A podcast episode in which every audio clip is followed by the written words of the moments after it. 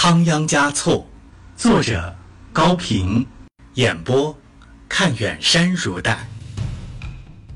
第八章，处女座，第一集。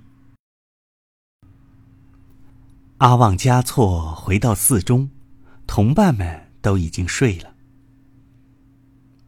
他摸到了火镰，一边默念着副稿中的诗句，一边打火点灯。颤抖的手怎么也不听使唤，一连打了五六下，有一下还打在了手指上，才把待消的草纸打着。他吹出了火苗，点燃了酥油灯，把纸垫在一侧干猪耳巾上，刷刷的写起来。写了几句之后，便突然停了笔。他觉得这样写，感情倒是表达出来了。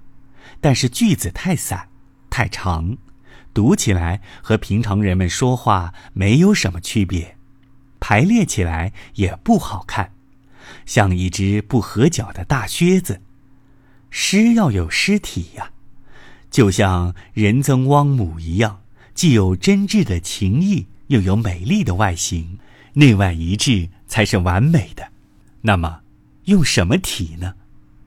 他想起了西藏古代文学中有一种六言四行体，但它每三个字一顿，一句才两顿，用起来又像穿一只太紧的靴子。他想到了那成百上千首的民歌，其中的斜体不是每一句可以三顿吗？群众不是非常喜欢它吗？他又想起了一位经师说过。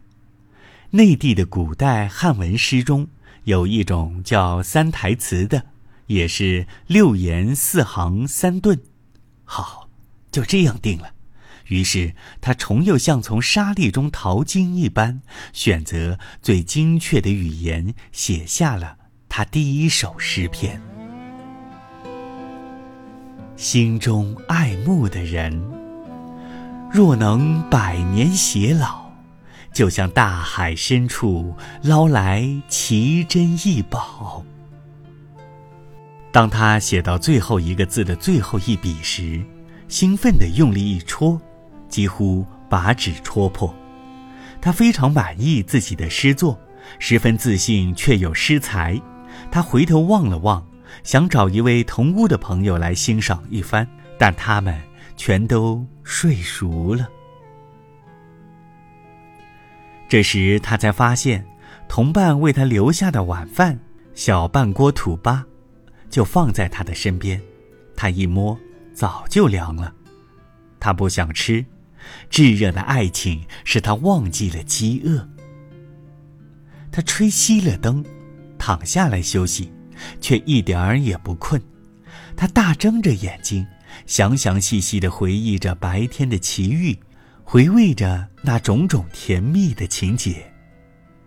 一道月光从东窗射了进来，正照在他的胸前，触发了他的灵感。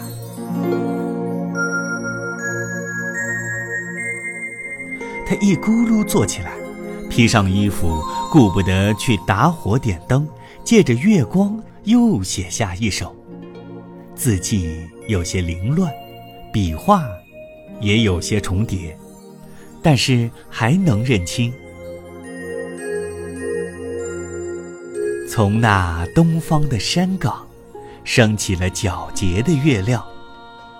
含母爱的姑娘脸庞，浮现在我的心上。月亮越升越高，室内越来越亮。阿旺加措目不转睛地望着圆月，它的光正像仁增汪姆的目光一样温柔，毫不刺眼，随你看多久都行，绝不会生你的气的。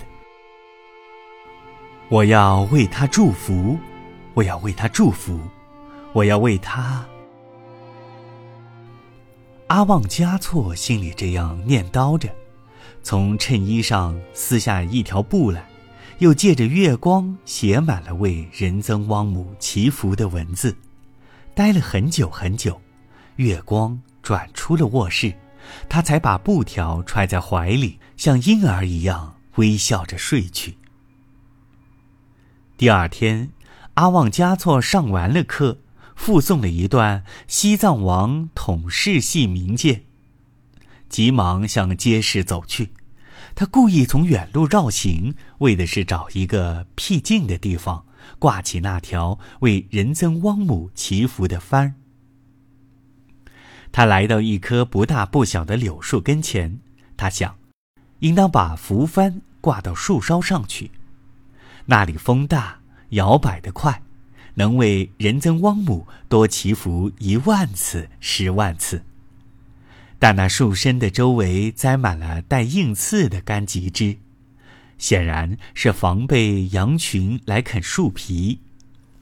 他决心把围坎拆除出一个缺口，爬上树去。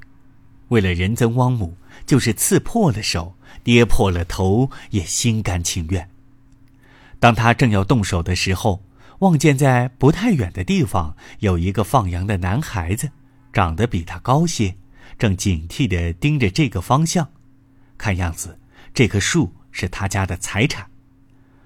阿旺加措不好意思了，但是就这样走掉的话，岂不被人怀疑是想干什么坏事而没有得逞吗？干脆照原来的打算，把符幡挂上去好了。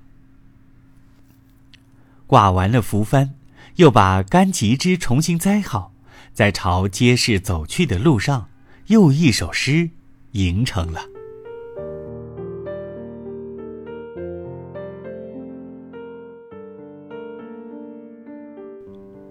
为爱人祈福的帆，在树梢迎风悬挂。看守柳树的阿哥呀，请别拿石头打他。他在一家较大的商店门前停下了脚步，心想。今天是第一次去看望自己的情人，一定得买件东西送他，即使为了那一吻，为了报答他的情谊，就是送一座金山也应该。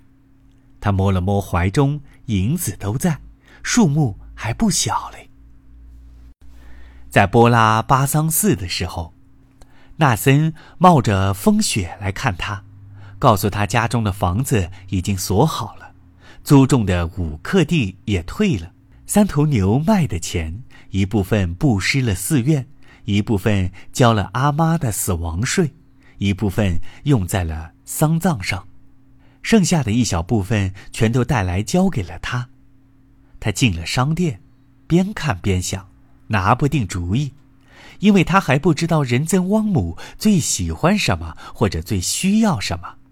最后。选择了一个镶银的松耳石头饰，剩下的钱大概还够买一双靴子。他毫不费力地找到了那个小店铺，仁增汪姆正坐在门内，半个身子探到街上张望着，好像料定他准会出现似的。仁增汪姆高兴地站了起来，把他请进内室。昨天那幅垂着的布门帘，不知什么时候已经被撩开来斜挂在门边。阿旺加措往室内扫了一眼，似乎比铺面还小还黑。他感到惋惜和不平。这样美丽的姑娘竟住在如此不美的地方，她应当坐在彩云上，坐在莲花中，坐在宫殿里才对。阿旺加措用恳求的语调说：“我很想送你一件纪念品，不知道买的对不对，请你不要生气，我没有别的意思。”说着，双手捧出松耳石，请你一定收下，不然我……我明白你的意思。仁增汪姆没有让他为难，双手接了过去。我很喜欢，它比什么都珍贵，因为是你送我的。阿旺加措放心了，殷勤地说：“来，我给你戴上。”不行啊，不行啊！仁增旺姆立刻从头上取了下来，怕人看见。姨母会问：“这么贵重的东西从哪里来的？”仁增旺姆学着姨母的腔调，